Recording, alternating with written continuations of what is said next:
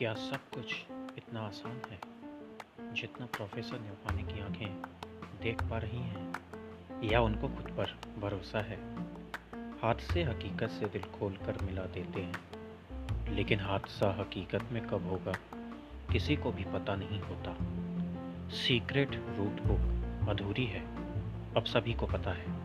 बस आगे जो होने जा रहा है, उससे अनजान प्रोफेसर और सभी सदस्य कर्म को सत्य मानकर आगे बढ़ रहे हैं।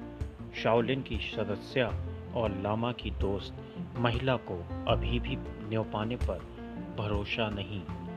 लेकिन ग्रेगरी से अपनी पहचान भला। दोनों को छुपानी क्यों पड़ी? ग्रेगरी चाहता क्या था? शायद ग्रेगरी ही जानता था, पर ग्रेगरी को कोई नहीं जान पाया। हज़ार सवालों के छोटे से जवाब में मिला शब्द।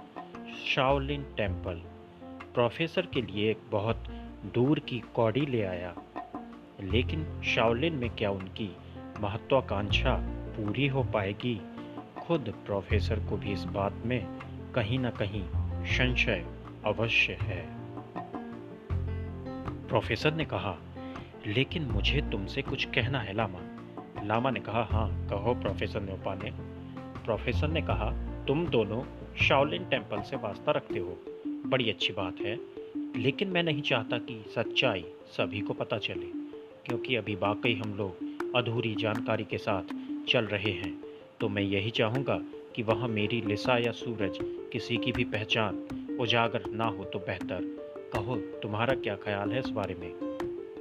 लामा ने कहा, ठीक है, मैं पूरी कोशिश करूँगा कि सब गोपनीय बना रहे, लेकिन अगर सीक्रेट रूट बुक के अधूरे हिस्से में कुछ भी ऐसा मिलता है जो तुम्हें फिर से मेरे या मेरे साथी पर शंका करने पर मजबूर करे तो मैं तुम्हें पहले कह देता हूँ कि आगे मैं या मेरे साथी तुम्हारा साथ नहीं दे पाएँगे। प्रोफेसर ने कहा यह तो सौदा हुआ। महिला ने कहा तो सौदागरी ही समझ लो। हम्म। लिसा ने कहा, तुम लोगों को अभी भी यदि प्रोफेसर से दिक्कत है तो तुम लोग साथ मत चलो। लेकिन अगर उन पर या मुझ पर किसी ने बेवजह उंगली उठाई तो मैं शांत नहीं बैठूँगी। और लामा बचोगे तो तुम भी नहीं, क्योंकि फिर किसी को तुम्हारी भी तलाश होगी। आनंद तो चला ही गया। लिसा को ना चाहते हुए भी ये सब बोलना पड़ा, क्योंकि महिला और लामा को अभी भी यही लग रहा है कि प्रोफेसर न्योपाने ने ही उन दोनों को नोट देकर बुलाया और फिर छिपकर हमला किया।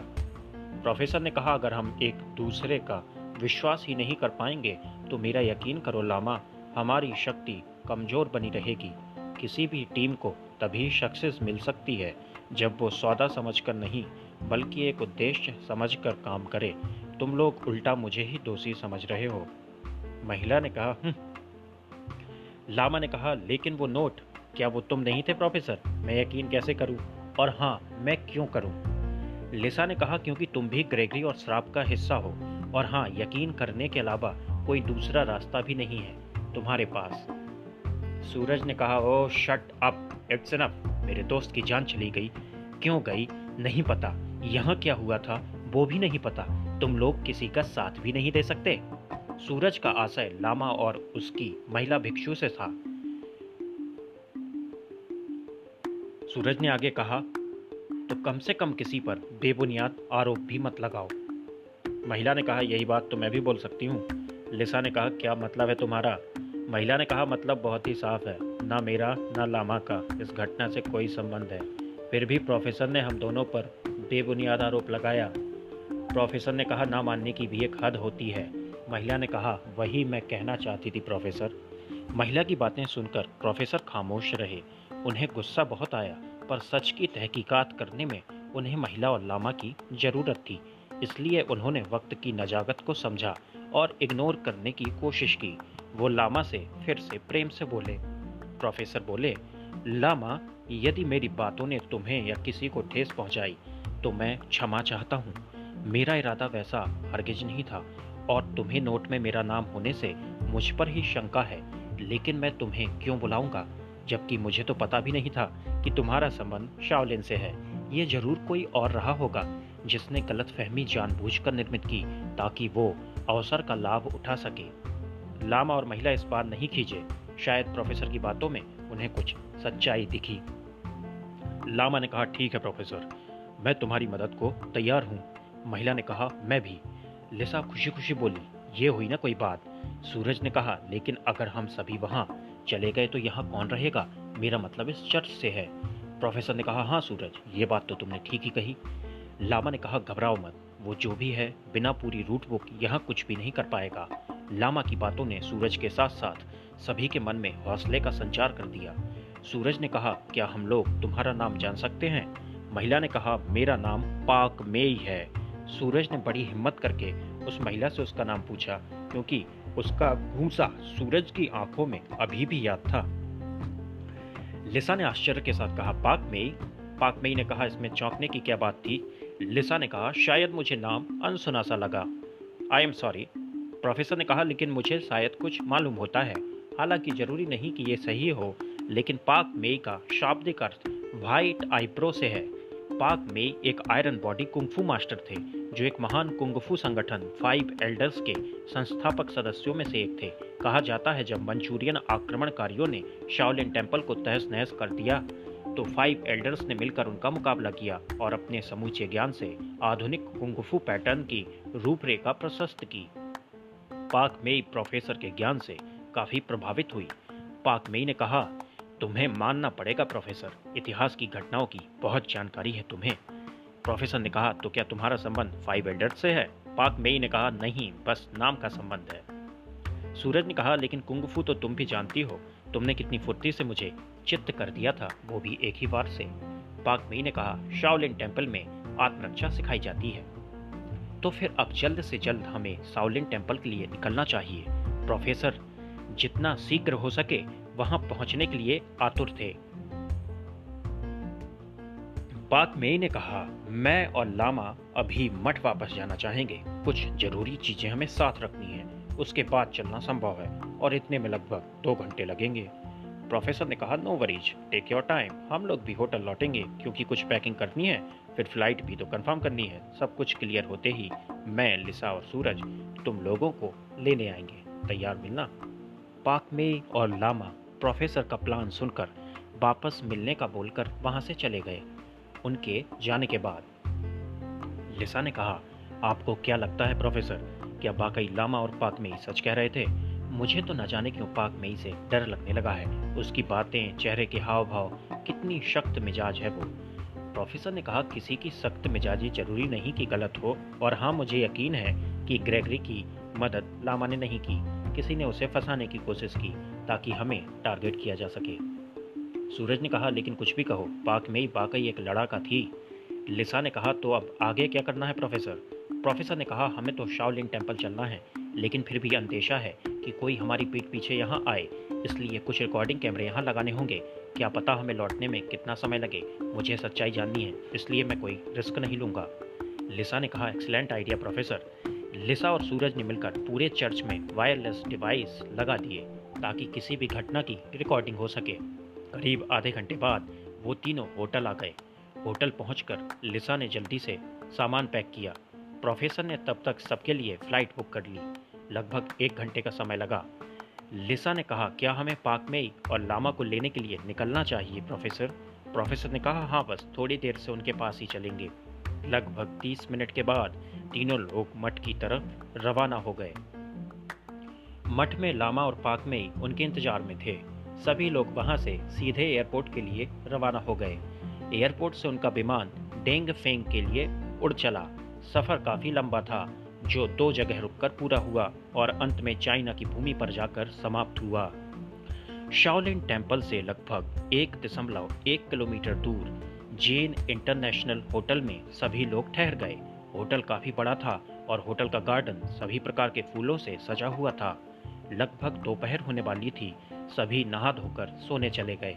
थकान की वजह से खाना किसी ने नहीं खाया। शाम के पाँच बजने को आए प्रोफेसर की नींद खुल गई थी। उन्होंने सभी को जगाया। कुछ देर में सब तैयार होकर हॉल में आ गए। ठहरने के लिए तीन कमरे बुक किए गए थे, जिनमें बीच वाला कमरा, जो गैलरी से जुड़ता था, हॉल नुमा था। प्रोफेसर ने कहा, क्या सभी तैयार हैं? हमारी पड़ताल बस कुछ ही देर में शुरू होगी। लामा पाकमे और सूरज एकदम तैयार थे। सभी लोग एक बुकिंग कार से साउलिंग टेंपल की ओर बढ़ चले। कुछ ही समय में मोनास्ट्री उनकी आँखों के सामने थी। शाओलिन टेंपल अपनी भव्यता की कहानी खुद ही कह रही थी। बरसों से बुद्ध तीर्थ स्थल के साथ साथ मार्शल आर्ट्स जैसे विषय का केंद्र बिंदु शाओलिन ही था, जहाँ ढेरों की संख्या में भिक्षु थे। लामा सभी को एक बहुत विशाल हॉल में रुकाकर अंदर चले गए। प्रोफेसर लिसा और सूरज पाक में आश्वस्त थे कि लामा सब संभाल देंगे कुछ देर उपरांत लामा एक महिला के साथ वापस आए। लामा ने उस महिला का सभी से परिचय करवाया। लामा बोले, ये मेरी पुरानी मित्र है। और साओलिन नन, बिंग, चुंग ने सभी से अभिवादन करके बात करी। नन, बिंग, चुंग ने सभी से हाथ मिलाया और कुछ देर बाद वो वापस लौट गई। प्रोफेसर ने पूछा, क्या हुआ लामा? तुम्हारी कुछ डाल गली और विंग चुंग क्या काम कर पाएगी? लामा ने कहा, जैसी तुम्हारी योजना है, प्रोफेसर, मैंने बिंग, चुंग को वैसी ही बात आई। मैंने लिसा और तुम्हारा यूनिवर्सिटी का परिचय दिया, लेकिन आने का कारण गलत बताया। मैंने कह दिया, तुम लोग यहाँ रिसर्च के लिए आए हो, ताकि उन्हें शक ना हो। प्रोफेसर न्योपाने ने बुद्ध धर्म पर काफ़ी किताबें लिखी थी, इसलिए उन्हें लामा का कहा ठीक लगा। नन कुछ देर में फिर से वापस आई। नन विंग चुंग ने कहा ए वर्ट आप लोगों की प्रतीक्षा कर रहे हैं। लामा ने कहा, ओह, शुक्रिया विंग। विंग ने कहा, कैसी बातें करते हो लामा? इसमें कैसा शुक्रिया लिसा ने कहा, चलो फिर, देर किस बात की है? सभी लोग एक बहुत बड़े बरामदे को पार करके एक खूबसूरत बगीचे में पहुँचे। एक काफ़ी बूढ़े व्यक्ति ने हल्की सी मुस्कान से लामा और पाक मेई का ध्यान खींचा। लामा और पाक मेई ने झुककर उन्हें साउलिन की शिष्टता वाले अंदाज में अभिवादन किया। प्रोफेसर और बाकी लोग समझ गए कि यही एवट है। प्रोफेसर, लिसा और सूरज ने उन्हें अभिवादन किया। एवट ने कहा, आप सभी का शाओलिन मोनास्ट्री में स्वागत है। मुझे नन विंग से ज्ञात हुआ कि आप लोग रिसर्च के उद्देश्य से पधारे हैं। मुझे बेहद खुशी है तथा मेरी तरफ़ से हर संभव मदद आपके लिए उपलब्ध है। एवट काफ़ी सुलझे इंसान थे, कुछ देर बाद वो जाने को हुए, लेकिन जाने से पहले लामा से बोले, अगर आप लोग यहाँ रुकना चाहें तो यहाँ मेहमानों के रुकने के इंतज़ाम है। आपको कहीं भी परेशान होने की आवश्यकता नहीं। महान बोधि धर्म के हम सदैव आभारी हैं। आप उनकी महान मातृभूमि से यहाँ पधारे हैं। सभी ने उनके ऑफ़र पर कुछ न कह पाने की स्थिति बना ली, क्योंकि वो होटल पहले से ही बुक कर चुके थे, तभी प्रोफेसर ने चुप्पी तोड़ी और कहा, जी, ज़रूर, हमें भी यहाँ रुककर खुशी महसूस होगी। इसके बाद एवट वहाँ से चले गए। लिसा को एवट में एक उच्च स्तरीय आध्यात्मिक ऊर्जा का अनुभव हुआ। पाक मेई ने कहा यह अच्छा हुआ, हमारा काम एवट ने आसान कर दिया। हम रात में भी यहाँ खोजबीन कर पाएँगे। सूरज ने कहा, लेकिन रात में अगर किसी ने पकड़ लिया तो? लामा ने कहा, तुम उसकी चिंता बिल्कुल भी मत करो। पाक में का बचपन इसी जगह बीता है। वो यहाँ के चप्पे चप्पे से वाकिफ है। प्रोफेसर ने कहा, और रूट बुक वो हमें कहाँ मिलेगी? लामा ने कहा, अभी कुछ समय लगेगा, मुझे शायद खोजबीन करनी पड़े। पहले उसे ऊपर वाले कमरे में रखा जाता था। अगर जगह वही होगी तो हमें आसानी से रूट बुक का आधा हिस्सा मिल जाएगा। लेकिन हमें सावधानी बरतनी होगी। किसी को जरा भी शक हुआ तो परिणाम बुरे ही होंगे। इसमें कोई भी दो राय नहीं है। प्रोफेसर ने कहा, फिर मैं पाक मेई की बातों से सहमत हूँ। रात का वक्त ही मुनासिब है, क्योंकि सभी सो जाते हैं उस वक्त। लिसा ने कहा, लेकिन हमें अभी दबे पाँव ऊपर तक रेकी कर लेनी चाहिए, ताकि हम अच्छे से, जगह से परिचित हो जाएँ। सबको लिसा की बात जच गई। तभी सभी लोग ऊपर का मुआयना करने चल दिए। लामा ने जिस कमरे का ज़िक्र किया था, वो बहुत बड़ा था और उसमें दो दरवाजे थे। दूसरा दरवाज़ा घने जंगल से जुड़ जाता था। एक तरफ़ से सामने के पहाड़ तक उस दरवाजे से पहुँचा जा सकता था। शाम हो चली थी। रेकी करने में पूरी टीम ने बहुत सावधानी बरती ताकि किसी को बिल्कुल भी शक न हो। धीरे धीरे रात हो चली। सभी ने एक स्वादिष्ट भोजन का आनंद वहीं लिया। फिर मोनास्ट्री में बने अतिथि कक्ष में सोने के लिए आ गए। लेकिन सोना किसे था? वो लोग तो बाकी लोगों के सोने का इंतज़ार कर रहे थे ताकि अपने मकसद को अंजाम दे पाए। लगभग एक बज चुका था। पाक मे ने जल्दी से सबकी नज़रें बचाकर मुआयना किया। रास्ता अब साफ़ था। सभी सो गए थे। दबे पाँव सभी लोग रूट बुक वाले कमरे की तरफ़ बढ़ने लगे। वो कमरे तक पहुँच गए। अब अगला काम लिसा का था। लिसा ने कटन निकाला, लेकिन पाक में ने उसे रोक दिया। कि ताला मत तोड़ो, उसने एक चाबी उसे दी। प्रोफेसर ने कहा, तुम्हारे पास चाबी कैसे? पाक मेई ने कहा, मैंने इसे नन बिंग के कमरे से चोरी कर लिया था, जब वो मुझे प्रांगण दिखाने साथ ले गई थी। लिसा ने कहा डेट्स प्रेटी नाइस लिसा ने आराम से पाक मेई की दी चाबी से दरवाज़ा खोला और फिर भीतर पहुँच गए। कमरे का दूसरा दरवाज़ा जो पहाड़ों में जाता था, वो शायद लॉक नहीं किया जाता था, क्योंकि वो खुला ही था। सभी ने टॉर्च चालू की और कमरे की अलमारियों को खंगालना शुरू कर दिया। लाइट इसलिए नहीं जलाई ताकि किसी को शक न हो जाए।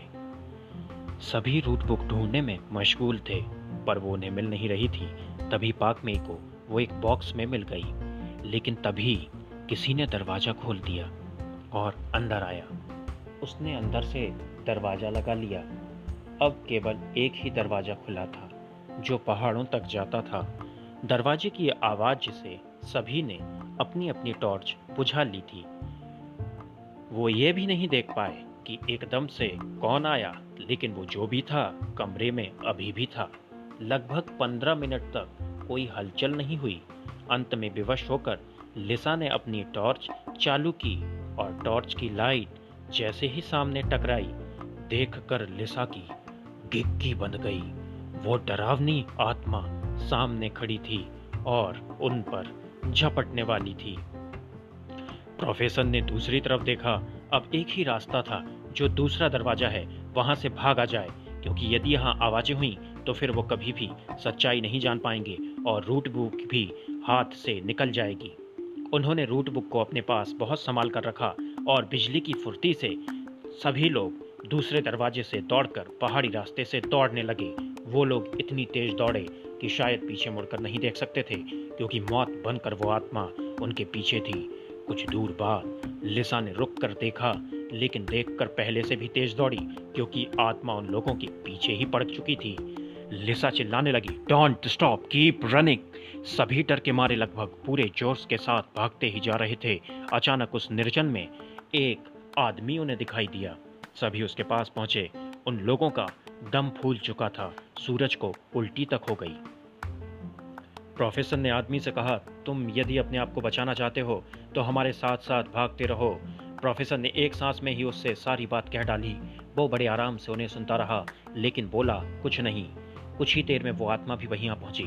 रात के घने अंधेरे में उसका रूप और भी डरावना लग रहा था। लेकिन वो आदमी उसे देखकर बिल्कुल भी नहीं घबराया। अचानक जो हुआ, उसे देखकर सभी के होश उड़ गए। वो आदमी मुड़ा और एकदम से एक बहुत बड़े भेड़िए में बदल गया और आत्मा की तरफ़ बढ़ने लगा।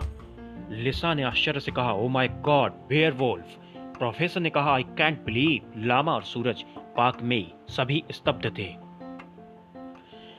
वापस शाओलिन टेंपल लौटने में अगर सुबह हो गई तो पाक मेई की चाबी चोरी खुल जाएगी और रूट बुक की चोरी भी पकड़ी जाएगी।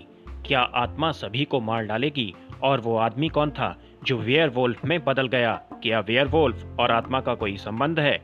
क्या रूट बुक बच पाएगी? इन सभी सवालों के जवाब जानने के लिए बने रहे हमारे साथ। जल्द मुलाकात होगी। तब तक के लिए नमस्कार।